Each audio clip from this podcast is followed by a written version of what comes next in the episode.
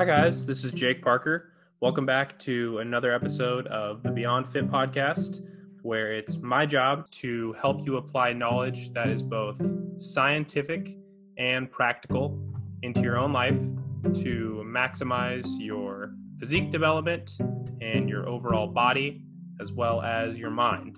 The combination of these two things is what makes you beyond fit.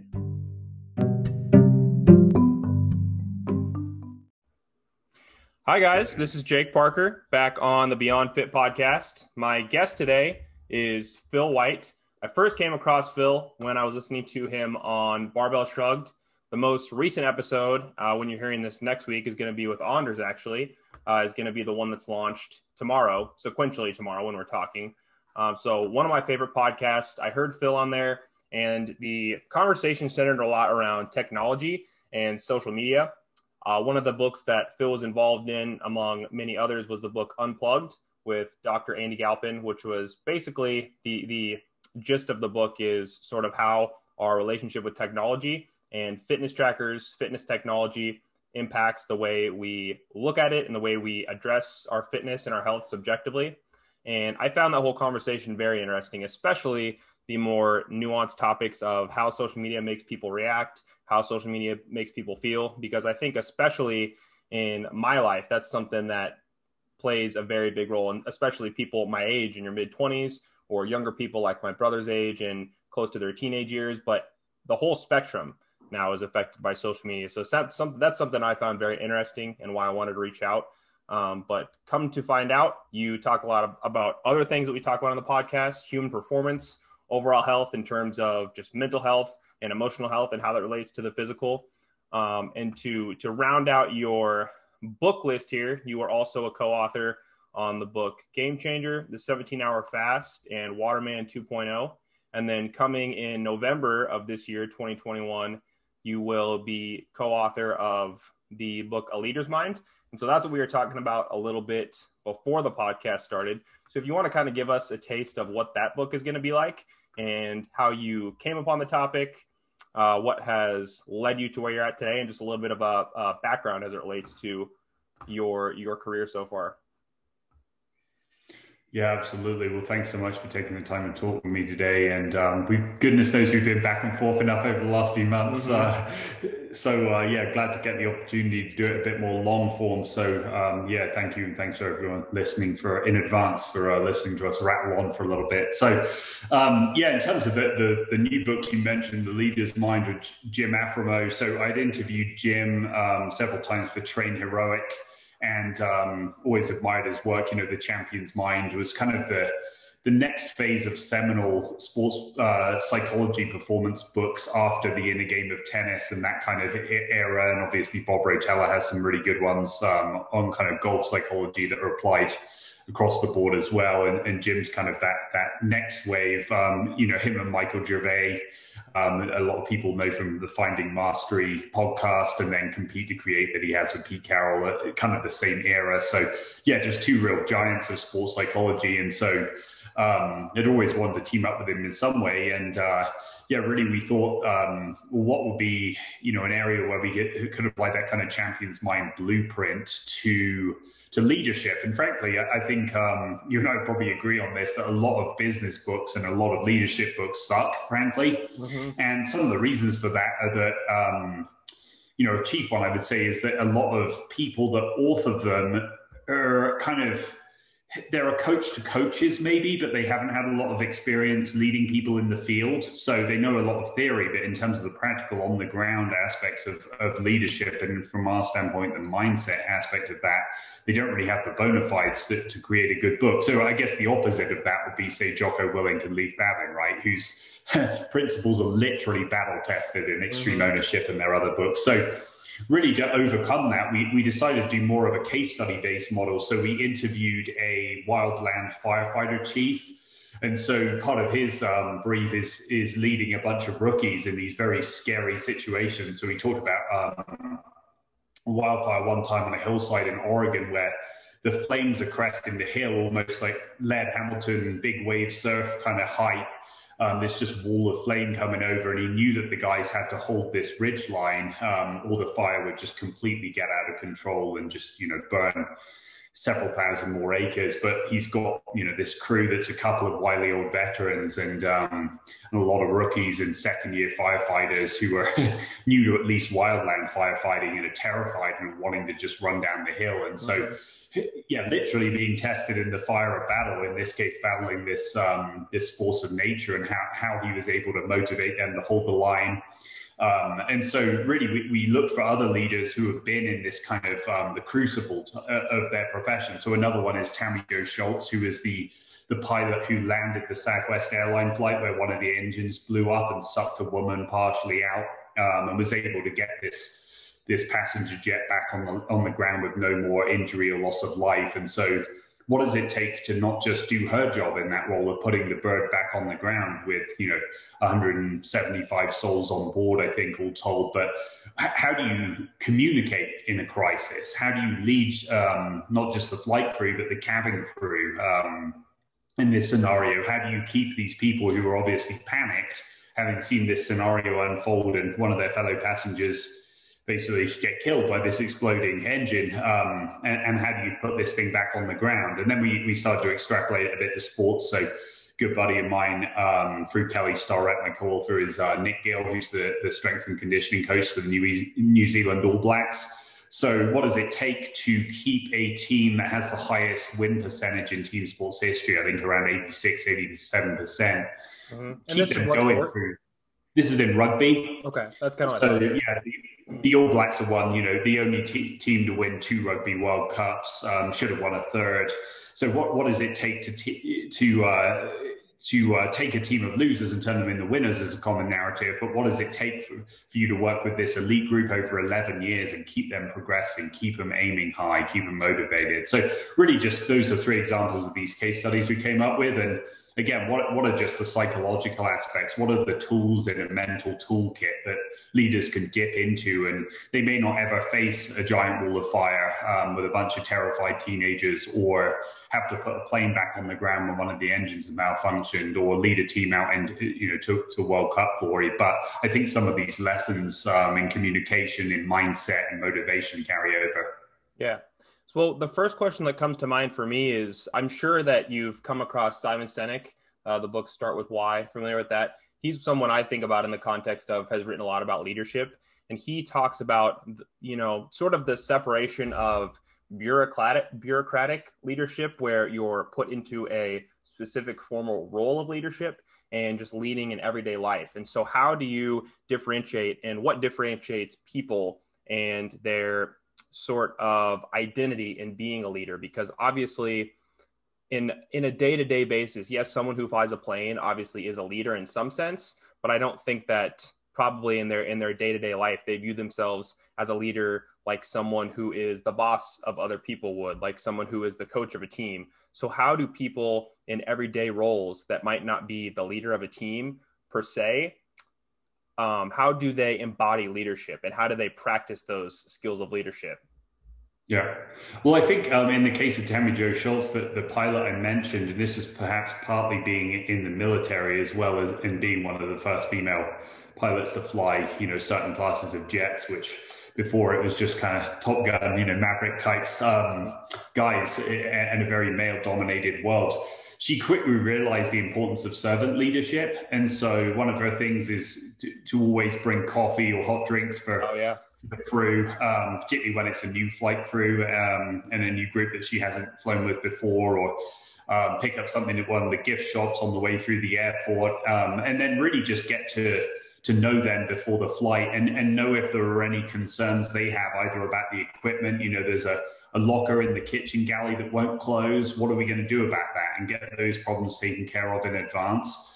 And then also to be willing to, you know, she said a lot of pilots that she's encountered, particularly those later in their career, once they're kind of situated in the cockpit, won't want to come back into the cabin for any reason. Whereas she cited one incident where a young lady had a particular allergy concern, and this needed to be dealt with, you know, right away. And she said, you know, a lot of pilots or co-pilots probably wouldn't have wanted to mess with that and would just leave whoever was in charge of the cabin crew to muddle through. But she would come back and dealt with that. And then also just if the cabin was particularly messy after a flight, she'd get down, you know, clean seatbelts, pick up trash, this kind of thing. And it would just show, particularly when it was a new crew and new crewmates, that like, hey, okay, my name might be at the top of the masthead and I'm ultimately in charge of the plane. And obviously in an emergency situation, it's on me to solve that in the air. But, you know, I'm just amongst you guys. I'm just part of the team, you know, the cabin crew. There should be no division between the cockpit crew and the cabin crew. And so just that example of servant leadership is pretty special. And then we also interviewed Paul, who's the women's soccer coach at Stanford and has won multiple national championships. And obviously dealing with athletes who are in a high pressure environment, obviously very academically rigorous and a lot of highly driven type A personalities. And, he said one thing freshmen often ask him coming in is, well, tell me about your culture, coach. And he's like, look, this isn't my culture. This is everyone's culture. Like the way that we talk to each other, the way that we act toward each other, we treat everyone from the person driving the bus to a head coach on an opposing team. That informs and reflects on the culture. And it's not just this static thing. And so, yes, we do have these core values and these principles, but it's the way each and every one of us, the playing roster and the staff and the performance team, the medical team around them, how we act and how we carry ourselves, it means that this culture either sinks or sails. So he said, you know, don't ever call this my culture or, oh yeah, this is good. Coach's culture. This is, we're all in this and we all have to own it every day. So I think those two big things, just recognizing that small inputs have a large impact on outputs, and that culture is not just a static thing, but a living dynamic thing. And then also servant leadership, because whether you're trying to lead your household better as part of a, you know, husband-wife team, or you're, you know, trying to lead your kids on a football or little league baseball team or whatever it might be, as you alluded to, I think you hit it on the head. Everyone is a leader in some sense, whether they know it or not. So yeah, servant leadership, and then being mindful of your inputs and recognizing that those do dictate the larger output over time. Yeah. And it's interesting how you point towards just those small acts of generosity that some people might just brush aside as not important, but you forget that we're just people and we bond emotionally. We bond over the things that have for thousands of years kept us close together, which is sustaining other people, giving us, you know, life-giving things, giving us compliments that make us feel closer. Just those small acts can be such a big thing, especially when you're getting to know someone. And what jumps to mind to me too, as far as just the innate primal mode of being, mode of people, is that often I think people are a lot of times scared to call themselves a leader or to jump into the leadership role, especially it seems present in America, in a place where, especially if you go through formal high school and you go through formal college, you're kind of geared to be more of a follower than a leader, because that is sort of what props up the bureaucratic system again. But I think it's important for people, and especially I like to speak to people that are my age, that are in their 20s and are discovering what they want to do for a career or are starting out in a career, and just to realize that you can be at the very bottom of the totem pole hierarchy, I guess, in the bureaucratic sense, but you can still be a leader in a lot of ways. And so I'm curious for someone like you, who, as far as I understand it, your day-to-day entails a lot of spending time alone, writing and researching. So how do you look at yourself as a leader in what you do? And you mentioned how that plays out in the family sense. And so how do you separate those different roles? And how do you see yourself as a leader when you're not, again, like typically, I think a lot of times when people hear a leader, the association is the boss at the office or something like that, but how that plays out. Yeah, I think it's learning from a lot of great coaches that they only got to where they are because they're standing on the shoulders of giants. So even recently, Jim and I interviewed the great coach Dan Pfaff, who a lot of people might know from Altus, you know, and has coached numerous Olympic gold medalists and medalists across world championships, you know, all different levels of competition. But it actually started out as a high school teacher, and I didn't know that his coaching path kind of mirrored that of John Wooden, where everyone knows John Wooden, of course, from UCLA fame and, you know, the longest winning streak in men's basketball history in college. All those championship seasons and great players that he produced. But he started off as a school teacher in a small town in the Midwest, and Dan's path is somewhat the same. You know, he's a science teacher by trade, and just, you know, got into coaching, found that that was his passion, and was able to kind of have a crossover where he applies scientific principles to a systematic coaching approach. And so Dan, you know, he's a very humble guy, and, you know, he's one of these guys that if you talk to coaches and athletes that really know their stuff and they mention 4 or 5 coaches, his name is usually among them. But he made the point of like, look, there were people early in his career that poured into him. And so that's the only reason he was able to get to where he was able to get to. And I've had similar experiences in my own career. So I interviewed Eric Larson, the author of The Devil in the White City. You know, the guy sold over 9 million copies worldwide. His recent book about Churchill was on, I think, like Bill Gates's best book of the year, this kind of thing. So really highly acclaimed author. But when I interviewed him for Boston University back in the day for their historical publication, afterwards we kept in touch, and he really helped me with public speaking when I released my first book about how on earth Churchill ended up in this tiny Missouri town in 1946, and yeah, I heard his Iron Curtain speech there. And yeah, so I had a scenario where I had to be on Fox and Friends in New York in the morning and get up at like 3:30 in the morning to do that, and then fly back and talk to a packed room of 500 or 600 people at the Kansas City Public Library, and those were back to back and really nerve-wracking. And so he sent me like Larson's 7 rules of public speaking or something that was silly like that, you know, and those really helped me out. You know, I put 4 or 5 of them into practice right away, and the other couple I've worked in over the years. And so, yeah, really right now I've got kind of a group of younger writers who are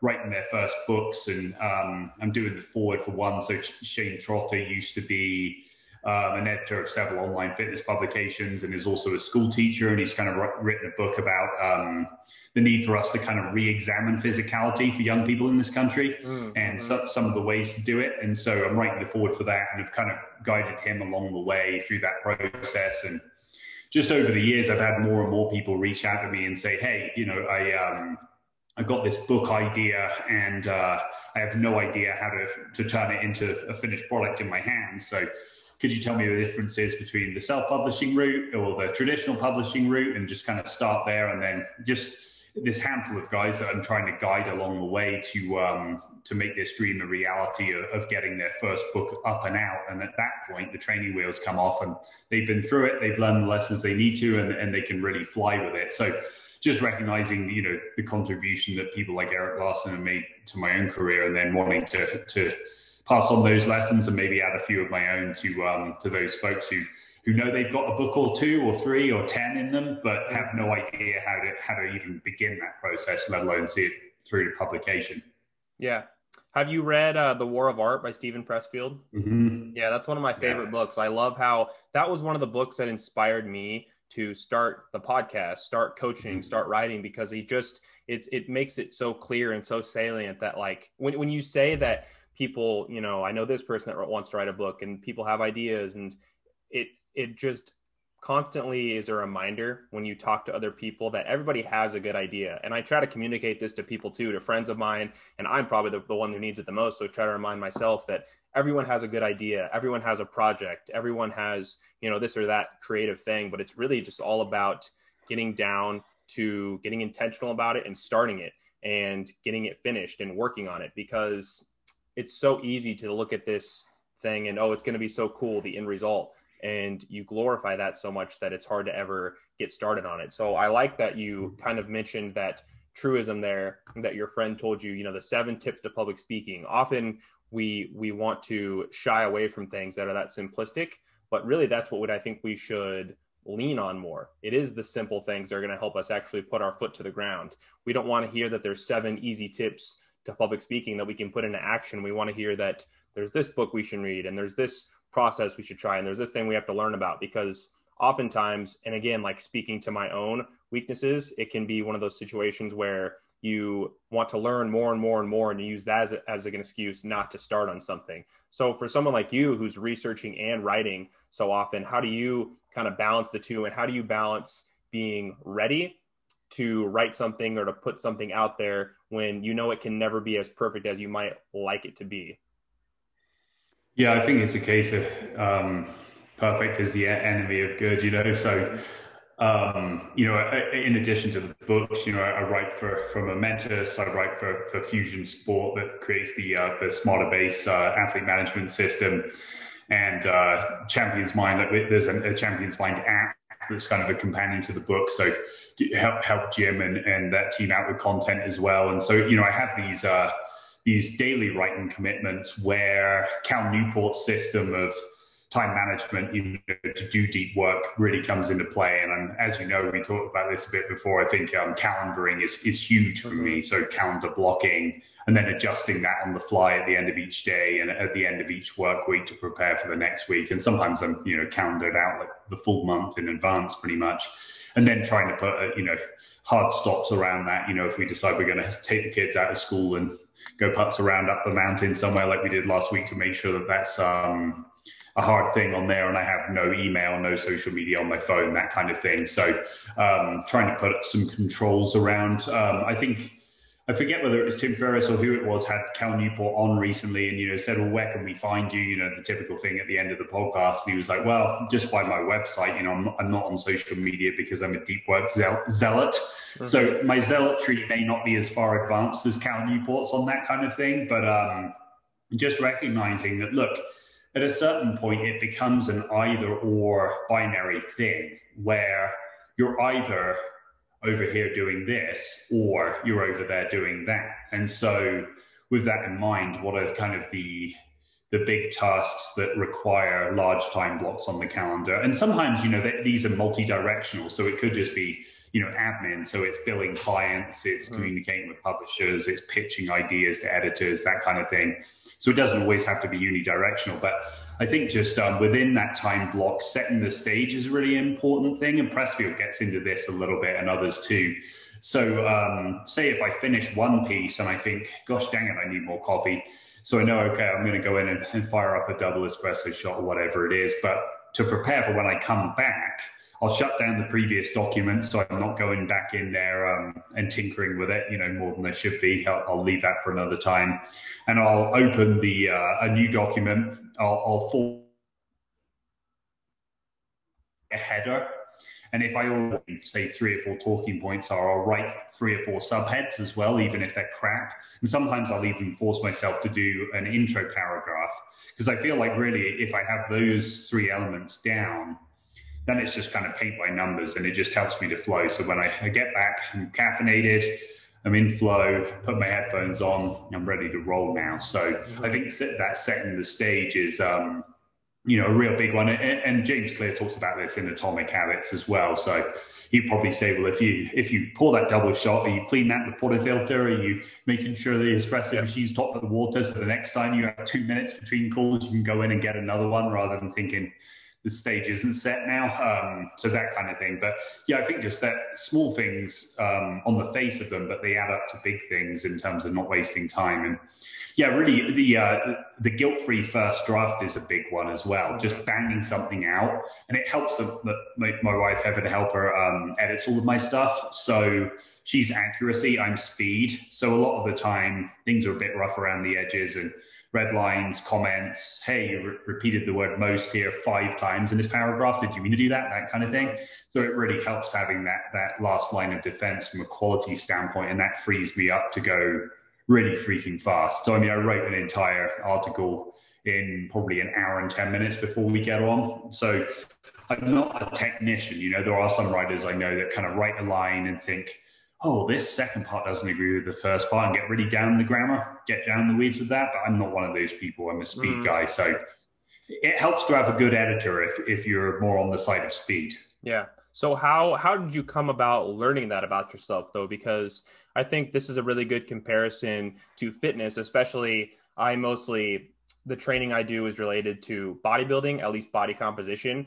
And it always strikes me as interesting how one person might be far on the volume spectrum, whereas one might be far on the intensity spectrum. And that kind of reminds me of something you said there, like you're all about speed and getting it done, whereas other writers might be a lot more technical. And so how did you come about knowing this about yourself? And how do you recommend that people separate the wheat from the chaff, where yes, different things can work for different people? And so I guess where my mind is going is like back to the bodybuilding example, getting too caught up in like, oh, you know, X person, Arnold worked out for 4 or 5 hours a day, so that's what I have to do to get results. Mm-hmm. And then it's another one of those situations where you set the bar so high that you don't even start. So how do you recommend that someone goes about finding their style? Because I'm presuming you didn't find that, you know, right away when you started writing, but what was that process like? Yeah, I think it was partly trial by fire in terms of working full time for a couple of tech companies and doing all this human performance stuff on the side and the books. And you know, my first book I wrote, it was, you know, 75, 80,000 words. This book called On the Record. It's kind of about the history and culture of DJing. And yeah, I just stepped in to help a friend with that. So I kind of stumbled into book writing accidentally. And then just having to freelance on the side to make a bit of extra money, you know, with two young kids. So I just had to learn how to get fast. And then I think a good buddy of mine, Brett Chalmers, who was actually the guy that hired me for my first job out of college, writing for a tech company, just we would talk candidly, you know, we're both espresso fiends. So talk at Starbucks a lot about the craft of writing and that kind of thing. And he would always say to me, like, your biggest asset is speed. It's just pure speed. So maybe being like the fastest kid in the neighborhood, foot speed wise, was not my thing. I wish it had been, because, you know, some of my heroes growing up with Linford Christie, the British Olympic champion in the 100 meters, and Colin Jackson, the 110 meter hurdler. I wish I was fast like those guys.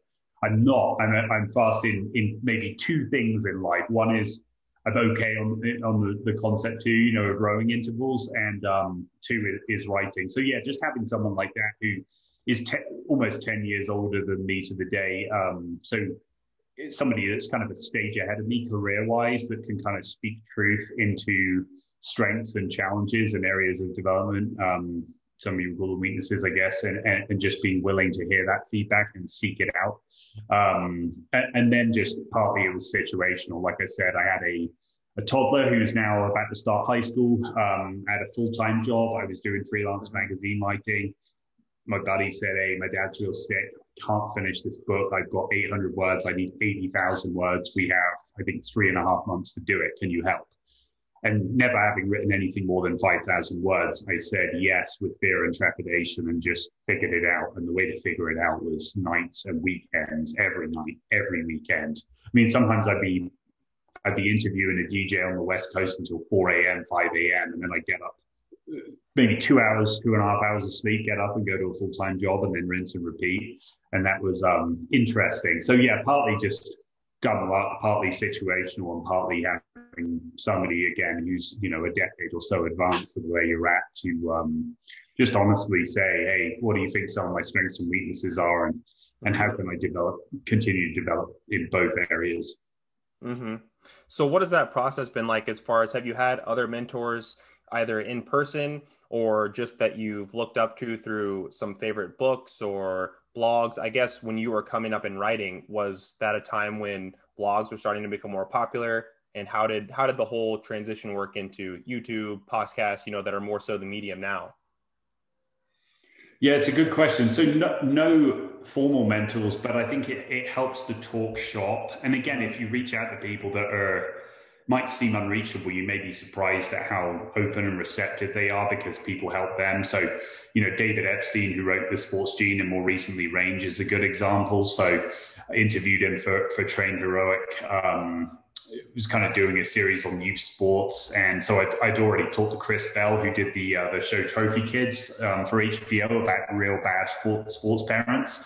And I thought, well, Dave's next book, Range, is going to be perfect for this, because he talks about, you know, the benefits of the network effect and not specializing too young and this kind of thing. So yeah, just got talking to him, and just, we talk periodically since. And then Alex Hutchinson, who writes the Sweat Science column for Outside Magazine, is another one. And so just Ian McMahon, who is a PT by trade, but writes for The Atlantic, writes for Outside, He's a great writer and is putting out these amazingly high quality pieces as a hobby, really. So just being able to spitball with these people and get with like-minded folks and hear what some of their challenges are and think, oh, those are some of the things I'm struggling with. And then, yeah, just really have that kind of more informal stuff. So yeah, I think that would be a tip for people is like, look, whether you're looking at a podcaster or a writer or whatever your field is that you're either in and you want to improve and advance in, or you just want to start anew, you may not be able to get to a Chase Jarvis, say, or a Tim Ferriss, but maybe pick someone that's maybe 2 rungs above you on the ladder and start there. Yeah. And, you know, as long as you're respectful of their time and you know, you just let it known to them, hey, any help you're able to give me would be great, or could we just have a quick chat one day? I'll work around your schedule, this kind of thing. You'd be amazed at how open and receptive most of them are. And you know, if you send out 5 emails, you might get 3 replies when you expect to get none. So again, like you said, sometimes as Pressfield would say, it's just kind of overcoming that inertia, like that drag, that voice in our head that says you can't. Mm-hmm. But what's the one thing that you could do right now to say, yeah, I can, and then to start taking action? Yeah, yeah, I couldn't agree more with that. That reminds me of a lot of times doing my podcast that I reached out to someone. The 2 examples that always come to mind first are, I did actually get to interview Stephen Pressfield about a year ago, and then David Allen also came on the show. And it was just one of those things where like, whoa, I couldn't believe that they actually responded to my emails. But I think another thing I would say to people is, what are you even losing? If it takes you 5-10 minutes to write an email at most, and then you never hear from them, so what? You know, it's 5 or 10 minutes that you took a chance, and there's such a high upside. It's like, why not do it? But I completely agree. In my experience, people are so much more willing to help and to lend their time than you might think. And I said we were going to get to some psychological fallacies eventually, and that almost seems like one of the most prevalent ones, thinking that, oh, you know, everybody, Stephen Pressfield must get dozens and dozens of invitations on podcasts a day. And it's almost like because people think that, it makes them less likely to reach out. And so he really doesn't get as many requests and stuff as you might think. So when someone actually does ask him, he'll have some time, or, you know, as just one example. Yeah, for sure. And I think honoring that by being prepared, you know, one of my big things is, I'm more in the business of interviewing than I am of writing in some ways, because interviewing is just, you know, is the source, and the writing is just an output, really. So I think that being prepared for interviews is crucial. So, you know, obviously I know you've read Unplugged and you've done your due diligence, and I really like that when someone else is on the other side of the microphone is asking the questions that is obviously prepared and engaged, because the more famous somebody gets, the more lazy interviewers become. You know, they'll ask someone like, say, Ben Harper or another Grammy, you know, winning musician. So what is the main differences between this album and your last album? That's a lazy, stupid question. They get asked that all the time, and they're going to switch off immediately. Whereas if you can look at, you know, every interview Ben Harper's done for the last 18 months with outlets, and riff off of some things, ask some things that have been asked in a different way, ask some new questions that if you were the reader, you would geek out on and be like, hey, you know, someone else who likes his music, that you would sit there and be like, man, can you believe that? I never knew that about him. What is it that you would like to know as the casual fan? Like, try to shift your mindset there a little bit. And then from there, spend 2, 3, 4, 5, 10 hours going in. Spend, you know, 5 to 10x the amount of time you would spend on the interview preparing for that. And at the very least, have some topic areas written down, even if you're not, you know, in the mode of doing a bunch of formalized word-for-word questions that you're just going to read out. And then, you know, from there, active listening, where you just, you know, are willing to pivot from those things and go down a rabbit hole. And yeah, somebody that's at that high level, when they have a new album come out, they might be doing 10 interviews a day for 2 or 3 weeks. The same with a director or an actor with a new movie, someone with a new book. So they're going to get bored of lazy, crappy questions really fast. And you want to be the one that stands out, where the agent emails you later and says, wow, they told me that was one of the best interviews they've done in ages. Not because it feels good, but just, you know, or you need that validation, but just, you know, that preparation, that hard work pays off. So yeah, when you're thinking about whether it's interviewing someone that's at that higher level formally or seeking out their advice, like, be prepared. Ask them good questions. Like, we interviewed a photographer, Chris Burkhardt, for a forthcoming project back along, and he said he's super willing to write back to people on Instagram. And this is a guy, you know, with 3 million plus followers. I think he has the most viewed image ever on Instagram, is the guy on the slack line in front of the moon, you know. It's just as high end as it gets in terms of skill set, and has a big following to boot. But he tries to write back to almost every DM on Instagram. Now I'm going to flood him with DMs from people listening, but he doesn't want people asking lazy questions about photography. Like he can help with specific tactical things. But 90% of those questions he does get are boilerplate, so he'll just copy and paste the previous response, maybe. So what is it that this person can actually help you with, so you don't waste their time or yours? Mm-hmm. I think two things that are interesting there. One is another person who jumps to mind that I've shared email correspondence with, and still it's up in the air on him possibly coming on the podcast, which would be really fun, is Derek Sivers. Are you familiar with him? Another author? Mm-hmm. Yeah. And so he has on his website, basically, it's pretty clear that here's all the podcasts I've done and interviews I've done. If you really have something genuinely new or unique to ask me, then feel free to email me and we can talk about doing a show together. But he's like, I'm not just going to rehash the same thing over and over again. It makes that very clear. But he is another one of those people that is probably getting, you know, hundreds of emails per week, give or take. And he is another one of those people who really prides himself on getting back to everybody. And the other thing that really struck me was just the part you talked about following your own interest, which I think is also so important.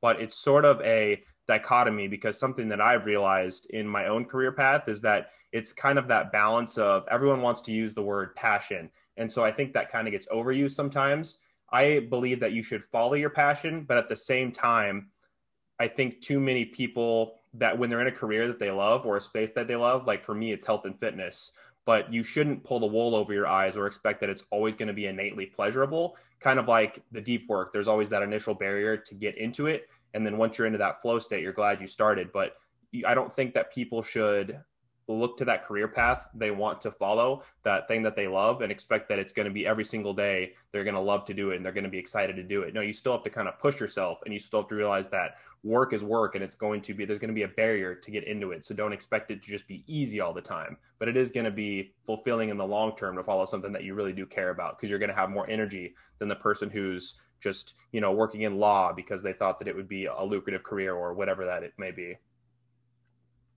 Yeah, I think so. Yeah, and also recognizing, you know, Ryan Holiday's newsletter is pretty good. And a recent edition of that, he quoted Marcus Aurelius as saying, you know, you're going to confront some bad people, some outright evil people, you know, some people that basically are going to try to screw you, some people that don't have your best interests at heart, selfish people, etc. So just be ready for that, you know, and then just kind of riff off of that a little bit. But yeah, unfortunately, not everyone is going to be good to their word.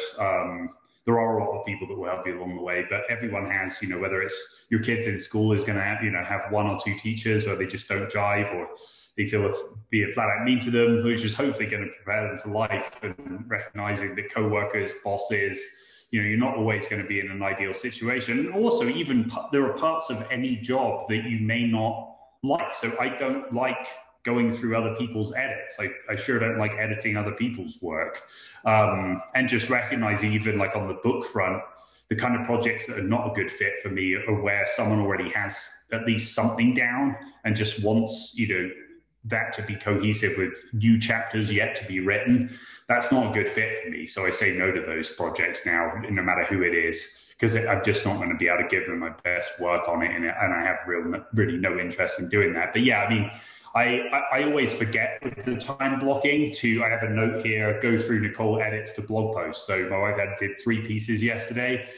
I didn't block off any time today to go back through those and actually look at her red lines, look at her comments, and do what she says, basically. So there are going to be those aspects of the job that you don't enjoy, whereas I love the research, I love the interviewing, love the writing itself. You know, but all the admin, like billing clients, pitching editors, all that kind of thing, I don't like doing that, but it's a necessary evil. So yeah, I think you're right. Like having this Pollyanna vision of that everything about it is rosy and you're going to have this meteoric rise to the top and it's going to be a linear progression. It's not, it can be, but often it's not. But yet that doesn't mean that you shouldn't really love the bits that you do love and deal with the rest, even if sometimes it's a little bit grudgingly. Yeah. And I think that because you and I both have such a strong personal productivity system, that probably prevents burnout too, in the sense that from what you've talked about, I assume that it's very important to you, like you've said, to block out time for your family, to block out time for exercise, for just things that rejuvenate you.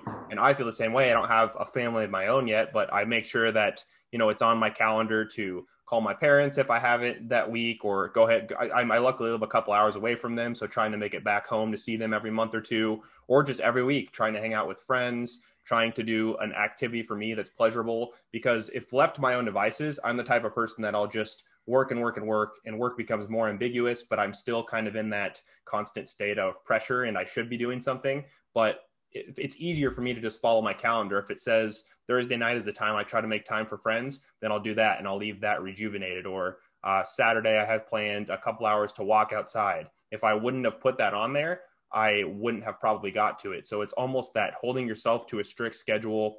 And it doesn't even always have to be those things that are difficult. Sometimes it's those things that are pleasurable that you, because you maybe are a more type A person, that you're not going to get to. Oh yeah, for sure. And I think having a system of micro rewards. So the only reason I came to the States in the first place is really because of Michael Jordan's example in the NBA. So, you know, I played college basketball and soccer, and that was really my driving force for a long time. And just recognizing that it's probably not good if I, you know, checking to see who's making the play-in tournament or is on the bubble for that. If I was checking those scores all the time. So, you know, I'll set, they might seem silly little micro rewards, but just to be able to check the NBA scores or watch 5 minutes of highlights or something like that. Once I get to this point, you know, is it finishing an article? Is it getting to the next subhead in a book chapter, whatever it might be, that kind of thing. Or go get yourself another cup of coffee, or, you know, whatever it is, go call a friend. And even rewarded myself with those tasks that I enjoy more. So saying, all right, next Thursday, I know all it says on my calendar is book, right? It's just blocked off the entire day for book stuff, and I'm only doing that. There's no phone calls, there's no admin, there's no email checking. I'm just going to do it.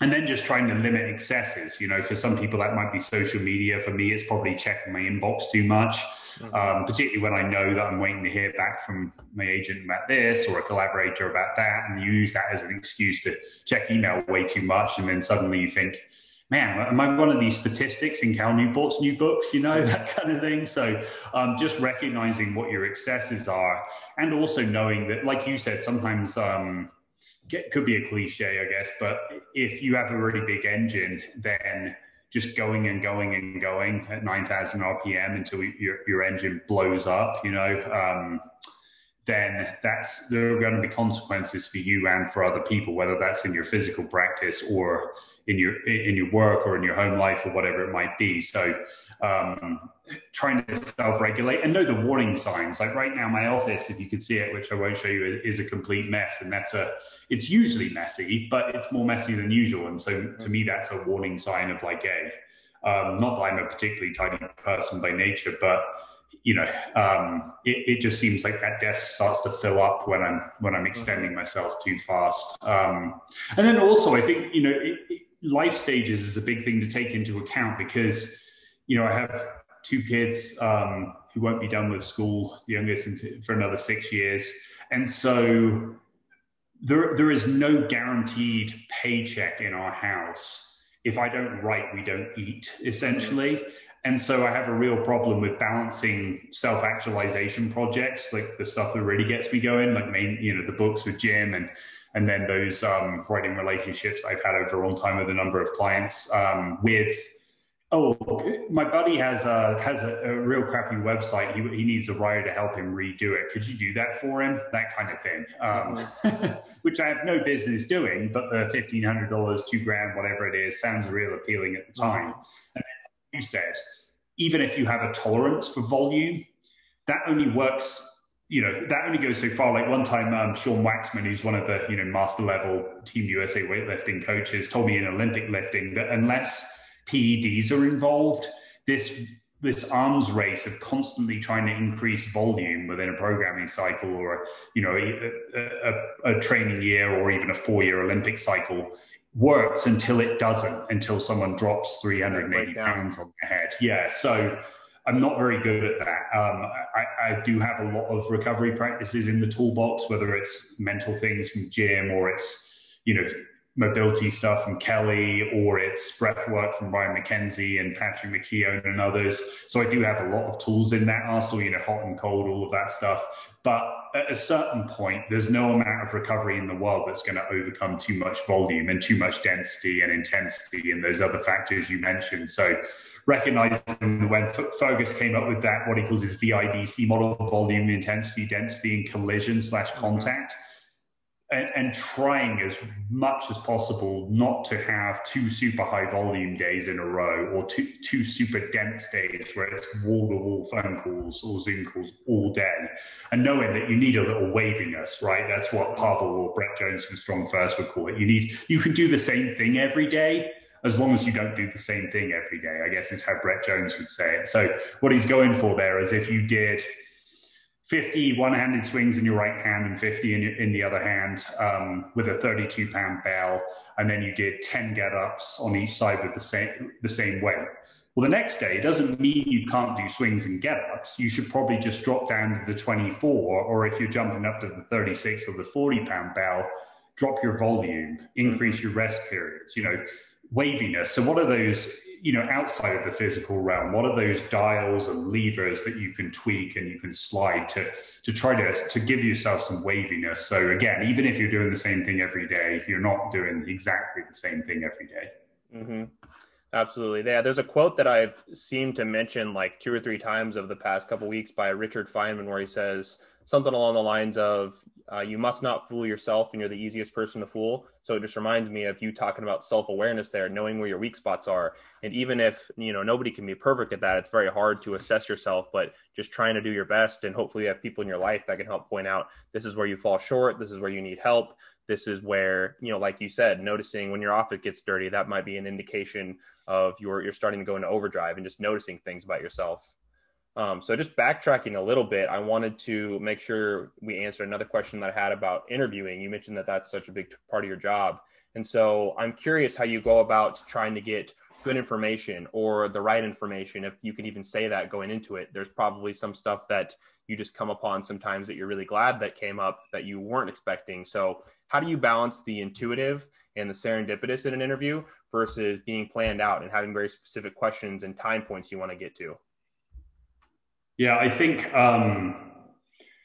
if it's an assignment for a client and it's around, say, a nutritionist or an athlete that can speak to how they're using one of their new products, and they say, it'd be great if you could have them say something about these 3 things, right? Okay, well, that's more of a functional interview with defined outcomes. So obviously some people view that as restrictive. I view it as somewhat liberating, because then you have constraints, much like writing about a microcosm period of history. If you're writing about a 1-week period or a speech or an event, okay, well, that's your locus, and then everything else is just timeline around it, right? And you're constrained by the facts. So sometimes what can be viewed as constraints is just beneficial structure, versus if, or maybe a wider topic. So say like with the Leader's Mind book, Jim and I each came up with a list of people we thought would be interesting to interview, and then we divided it in half, and he tried to get 4 or 5, I tried to get 4 or 5, and then we came together, with a Google Doc on the questions and tried to do our due diligence there. But it's a broader topic. So it's around leadership mindset, right? It's around the mental game. It's around mental skills. It's around applied psychology. So maybe your mandate is a little bit more broad, which gives you some more freedom, a bit more bandwidth. Or it could be something where, for a podcast interview, somebody is so prolific, or they've been around for so long, say someone like Dan Pfaff or Dan John, or someone who has 40, 50 years of coaching experience, that heck, you could ask them just about anything and they would give you an interesting answer. So it could be based on the person themselves and their range, or maybe it's the opposite. Maybe they're a specialist, they're an academic who, like Keith Barr USC Davis that focuses, you know, on collagen research and, you know, soft tissues and that kind of thing. So they're so specialized that you definitely want to pick their brain and have them do a deep dive into their topic. So really knowing your interviewee is key. Mm-hmm. Are you working for yourself or are you working for someone else? And if you're working for someone else, what is going to best serve them? Maybe they give you hard outputs, like I said. Maybe they give you some loose guidelines, that kind of thing.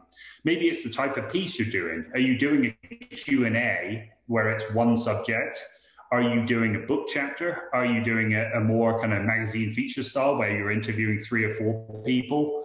And with that in mind, what are the other 2 or 3 interviewees that you have lined up more likely than not to talk to? So say if you have, you know, 3 different kinds of psychologists, okay, well, somebody who's more on the counseling side might want to talk about, say you're doing a piece on student athlete mental health. They might talk about suicide risk being elevated during COVID, self-harm, body image, that kind of thing. Whereas if it's a performance or sports psychologist, they may be more focused on the, you know, how do I get this athlete to the best state before practice and competition side of the piece, and not talk so much about the mental health. So you just know by their role or their reputation or their body of work a little bit more about them. So I guess trying to find context, thinking about inputs and outputs, and then from there, just not being lazy, just doing your due diligence. So by not being lazy, I mean, come in prepared and then actively listen so that you can pivot and not put words in their mouth, but react to what they're saying and get to where they're trying to take you. Mm-hmm. Yeah, absolutely. And I really like what you said there about just knowing the context, because for me, one of my biggest struggles is just, I am interested in so many different things and I am such a generalist that I can become fixated by certain topics. And so it's more helpful for me to have one defined either topic of conversation or topic of research, because I can go so many different areas. So like you said, knowing what's the purpose of this interview, again, it's a lot more of a structured thing if you're working for someone else or you have a specific outcome for a book chapter outline. So I think that that's very key, going in with a certain specific goal.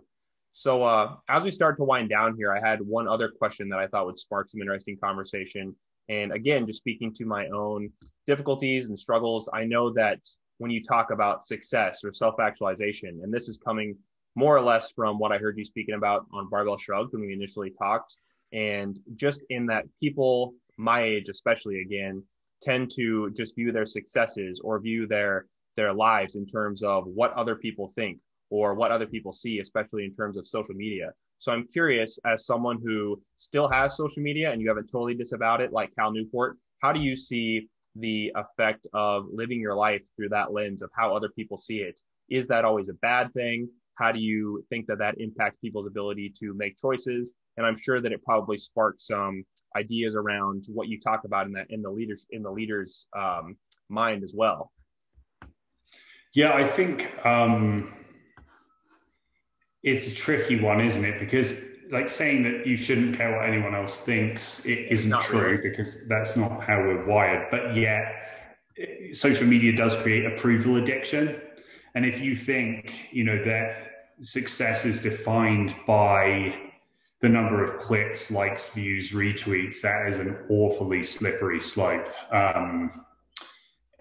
And yeah, I even remember Steve Kerr a while ago talking about that as we were researching him, and we didn't get to interview him for The Leader's Mind, but we do profile him, and just talking about how, you know, there was maybe one positive tweet about a press conference statement he had made, and then a lot of negative ones, and he got off and said, yeah, I just realized for the first time, like, often it makes me feel awful about myself being on there and makes me question myself as a coach and a human being and everything else. So he ended up taking a break, I guess, you know, kind of, I guess people would call it like a digital detox after that. But I think if I heard it said once, like, if you wouldn't trust somebody to advise you, then why would you allow them to critique you?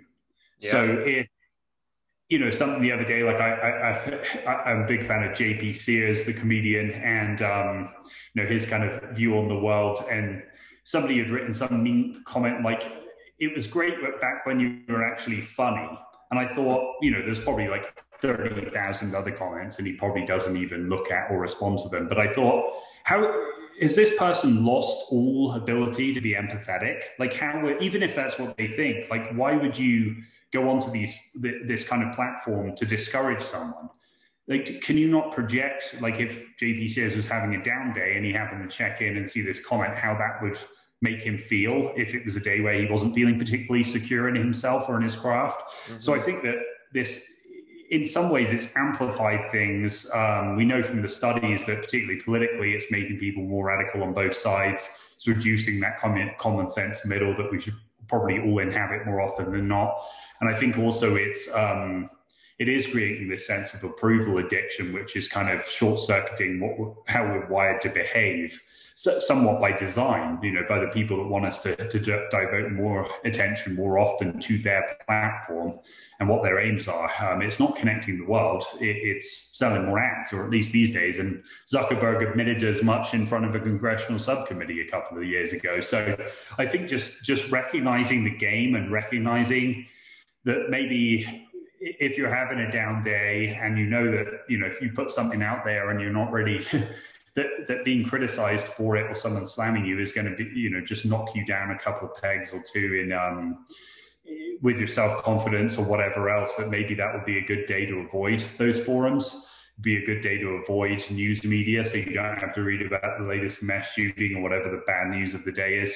And just know, again, context, knowing your mindset on any given day. And then also recognizing that, like, taking joy in the process. So after Jim and I get off of an interview with someone like a Chris Burkhardt or a Dan Pfaff, it's like, you know, having someone to geek out with about that stuff, whether it's a collaborator or a friend or a family member, a peer in your industry, and delighting in the little things. So, you know, it could be you come across a really cool piece of research that blew everything that you thought was true out of the water, and then you went in and you found, oh, okay, well, there are two other recent studies that confirm that. And recognizing you were wrong, sometimes that can be something to celebrate because it opens your mind in a different way.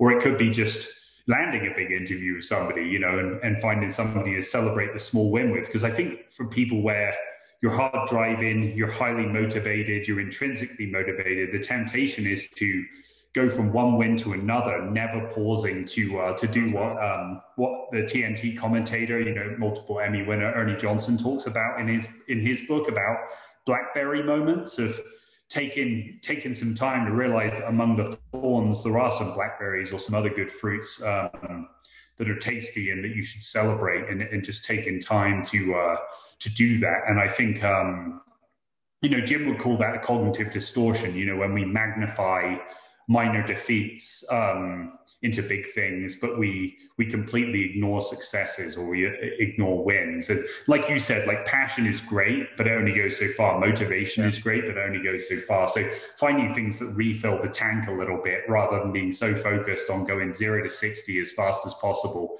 maintaining that speed until our engine blows up, which is certainly something I've been guilty of and continue to be guilty of. But just trying to be like, man, that was a freaking great interview, and finding someone to air high-five you with over Zoom or something. Yeah. And I think another truism that I've noticed is people that are most geared towards success and being ambitious and going after big goals, interviewing big names, taking on big projects like books. And this is, again, in my experience, it's so tough to feel good about yourself, not necessarily feel good about yourself, but feel like it's time to celebrate a win and give yourself a pat on the back, because part of what makes us successful is that constant having the gears in motion and looking towards the next thing. And so if you're not very intentional about being accepting of yourself and loving of yourself and celebrating those wins, you can just find yourself really anxious because you're always going towards the next thing. So it's kind of like the two sides of a coin. One thing that makes you successful can also make you anxious and frustrated and upset with yourself. And I think it's interesting too that you said on those days that we most need to take a break and maybe get away from that technology and that constant interconnectedness. What was coming to mind for me was like, you're 100% right, but those are the days that I'm most likely to use it as a pacifier. So my advice to anyone who kind of feels the same way would be, again, this is a big part of James Clear's book, Atomic Habits, is try to make the barriers to entry higher. So for me, in terms of technology, I try to have a rule that I don't use my phone for the first hour when I get up. I always log out of social media apps when I'm not using them, things where it just makes you take one extra step to think about, do I really want to do this? Am I being intentional? And it's definitely not always going to work, but introducing more barriers is going to help those negative habits not be quite as accessible. And so hopefully you have that extra step to think about it and not just give in to that negative behavior. Yeah, I think so too. And I think sometimes having guardrails around that kind of thing. So two people, Colby Knepp, who was my old editor at Train Heroic and now has his 365 coaching platform, and someone you'd really enjoy talking to as well. And then also Jason Ferrugia, both said to me, like, what are you still doing with email on your phone? You know, tell me what the use case of that is. Well, it's to stoke an addiction. It's basically what the use case is, and it made me feel more stressed out. So yeah, just ended up ditching that. You know, you and I have been back and forth with messaging on Instagram and, you know, like other people's stuff, but haven't really been posting on there for a while. So I don't have that on there. Don't have any of the other social media apps on there. But maybe it's something is, you know, you use freedom or rescue time to set a timer, you know, whether it's per session or a total daily limit, because self-regulation is all well and good if you have a Navy SEALs, if you're Jocko Willink, right? Like, I imagine Jocko doesn't struggle with excess in many areas of his life. And but even he would say, well, you know, there's this habit that I had to put in place, or this hard stop I had to put in place around that. So even, you know, him or David Goggins, or even, you know, people that we might view as being the most hardcore ballet people around still needs systems in place. Because if you leave, Jim always says about, say, the mental game, that like mental skills are not magic skills, right? Like, it's mental resilience isn't fairy dust. You don't just suddenly, you're not born with a champion's mind gene, and you don't just cultivate these skills accidentally, much like with your physical practice. So stop leaving the mental game to chance and circumstance, right? And so to extrapolate that to what we're talking about, I think having some guide rails in areas that you struggle with, or that you know that, as you said, a good trait, working hard, can start to become excessive. So what are some systems you have in place, like what you were saying with your Thursday night with friends, or you're blocking off an afternoon to go for a walk with a buddy or a family member, or whatever it might be. Those are some things that you're doing to kind of let some steam out of the valve a little bit so the boiler doesn't blow up. So what are those things, you know, how do you recognize that the boiler is about to overheat? Right, like on my espresso machine, I have two things. So there's a temperature gauge on the left for the boiler that pours the shots, and then there's the other boiler, which is the steam boiler. There's a little pressure gauge, and until it gets in that green band, you know that it's not heated up, so you shouldn't try to steam your milk, or you're going to get crappy chunky milk. So what are the PIDs, they call them, right, for regulating temperature on an espresso machine? So what is a PID you can put into place in your life, and what is that kind of equivalent of the steam boiler gauge, where you can't mess with it at all before it's in this range, and then there's only a certain band PSI where it's in that green range? Or like a basketball, right? You want, what is the old adage? If you drop a basketball from 6 feet, it should bounce back up to 4. Mm-hmm. Well, if it bounces back up to 10, every shot you take that misses is going to be bouncing over the other side of the court. Or if it's flat, obviously that creates another problem. So what are some ways to sense pressure buildup and to have tolerances? And then what is the safety valve, or the safety valves, to let off pressure, or to inject more if you need it, if the ball's either deflated or it's overfull? How do you let a bit of air out, or how do you put more air in? Finding systems, because again, like Jim says, if you leave those things to chance and circumstance, the results are going to be inconsistent at best. Right. It's like James Clear mentions two things in his books that I'm remembering now, which is systems over goals. And then he talks about how you can't rely on motivation. I think that if there's one tip anyone can use and try to put into practice right away in their life in terms of how to strengthen your mindset, it's just you have to get rid of this motivation focus, whether it be in work, whether it be in working out, because we know that our bodies are trying to conserve energy. The most innate thing we're meant to do is try to conserve calories. So stay on the couch instead of go to the gym. Not think and read and write and just be lazy. So you have to set up systems, and you have to set up things for yourself to get yourself into action. Because like James says, once you get yourself into action, you don't need motivation, because you're going to build that inertia. You're going to build that momentum, like we've already talked about. I think one of the best again, very old sayings, but the road to hell is paved with good intentions, as they say. So everyone wants to do the right thing. Everyone wants to be in shape. Everyone wants to actualize their goals in their career and their personal life. But it's like, it goes back to The War of Art and Stephen Pressfield. He says, everyone fights their resistance. Jocko fights their resistance. David Goggins does. But I think what Stephen would say is they've just fought it for so long and they've become so practiced at fighting their resistance that it's easy for them to get over it. It's not that it's not as strong. Another fallacy is people think that those that are successful just have it easier. They have more willpower. They have more motivation. They don't have these negative thoughts. And I don't think that's true at all. I think they do, but they've practiced getting over those negative thoughts so much that they just kind of barrel right through them because they know that that is not, they're not indicative of reality. Yeah. And also with regard to reality, setting realistic expectations. So, you know, if say I'm writing back and forth with a buddy who I used to lift with back in the day, you know, when we were both fresh out of college and just kind of starting our careers, and you know, the guy used to be a monster deadlifter in one case, but him and his wife have since had 5 kids, right? So, you know, asking him about, so, you know, how are your workouts going? Well, they're not, I just, you know, between the kids and work, I just rarely find the time, and I try to get a big one in, you know, Wednesday or Thursday night, and then just maybe fit in a couple of shorter sessions in the week. Any ideas on what, you know, what I could do to kind of get back to close to where we used to be? So even though he's a lot stronger than me and should probably stick with his deadlifting and is just naturally a beast at that, I said, man, have you ever read Pavel's book, Simple and Sinister? And he was like, no, I mean, I know, you know about Pavel, I know about Strong First, but, you know, I do some swings now and again. But it's like, man, if you just did swings and get ups, you would have 80, 90% of everything you need, you know, to be, chase your kids around the yard, to, you know, maybe give the older one a run for his money and pick up basketball, whatever, that kind of thing. And, you know, it couldn't be any simpler and or more sinister in terms of the programming. So sometimes it's just like that SBN, like something's better than nothing workout, as long as you get a little movement quality in, just bang out a 5K on the rower. And if you know you're trashed, turn the monitor down so you're not overly focused on your splits and don't quit after 500 because it's not quick enough, whatever it might be.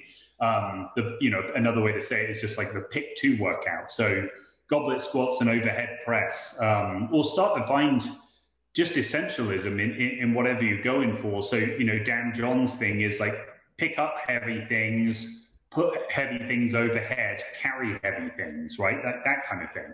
Okay, well, that's probably doable. You know, what heavy is might vary for you from person to person, but you can probably pick some stuff up, probably put some stuff overhead and carry some stuff, you know, 2 or 3 times a week. So trying to find those kind of things, and recognize that the reason that people talk about, human performance experts talk about the big rocks with sleep, nutrition, hydration, is because most people are not doing what they, you know, they know their mom told them you need to drink 8 ounce glasses of water a day.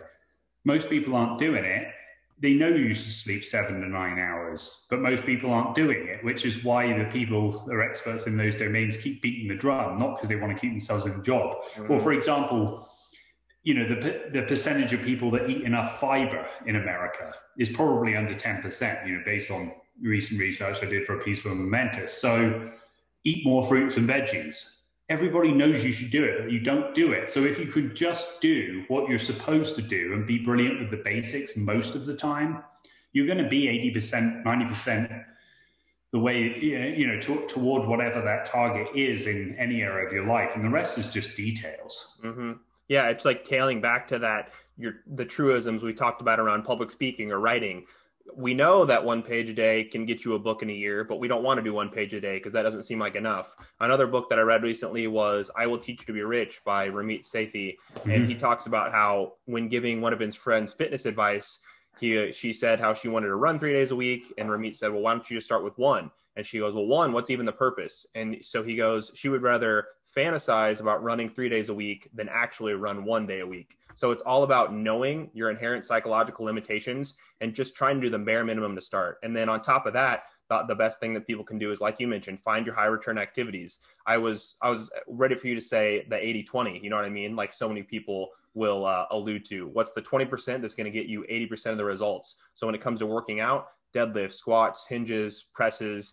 If you know your friend was asking you for advice on what sort of workouts to do, it sounds like he's pretty knowledgeable, but say a friend that didn't that wasn't knowledgeable, you're not going to tell him to waste his time with curls and tricep extensions and lateral raises, the smaller things that a bodybuilder might do, but you're going to be like, do heavy compound movements, because that's going to get you the highest bang for your buck, and you can get most of the results in a shorter period of time. So it is just following those fitness truisms, you know, what your mom told you, drink enough water, eat enough fruits and vegetables. And then of course, something that people like you and I try to preach more, getting more high protein foods in order to retain muscle and stay full. But it really is just so much simpler than it's made out to be. It's not sexy, but it is, it's super simple when it's laid out pragmatically.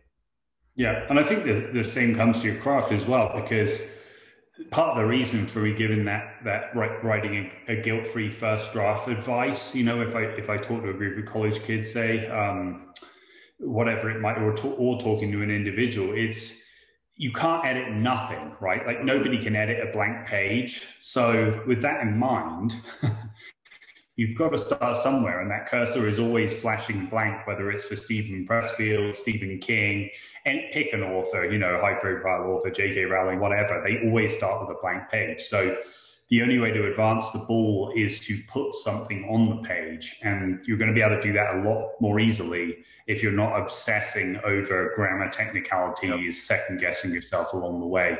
So doing something is always better than doing nothing, and then you can try to do that something better as you go along. But the doing something is important. And also, you know, I'm not really into American football that much because it's the wrong shape ball and the wrong kind of football, in my opinion, being a Brit. But not every play is going to be a 70-yard touchdown reception. You may have to grind out some yards on the ground, 1 yard, 2 yards, 3 yards at a time, and take some hits going along. And some days are going to feel like that, like you've got a few 300-pound linebackers crunching you, but you're still grinding, you're still getting the ball fed to you, and you're still moving forward a bit. And maybe the next day is the day that you put some points on the board.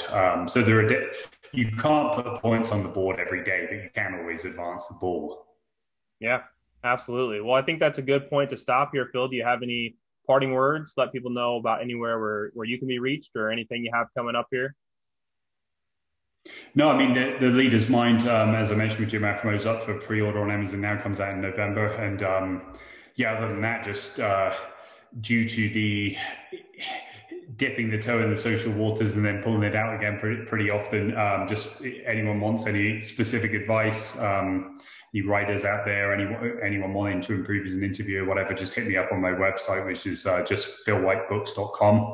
Happy to help out anyone in any way I can. And yeah, I just think we've got a lot of good storytellers out there, whether it's folks like yourself that are doing it through the podcast medium, it's writers, it's musicians, whatever else. So I think everyone has a good story and an important story to tell. So be a bit more confident in yourself, and be a bit more willing to risk in putting that out there. And just whether it's your main gig or it's a side hustle or just something you've always wanted to try, write your first book, write your first article, whatever it is. Yeah, you got to start. You just beginning is the key. Exactly. Just get started. All right, so we'll include those links. And thanks so much again for sharing your time with me today. I really appreciate it. No, thank you so much. Really enjoyed it. And yeah, appreciate all the care and attention you put into your own interview. And it means a lot.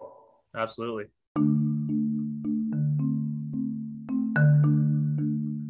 Hey guys, thank you so much for tuning into the podcast.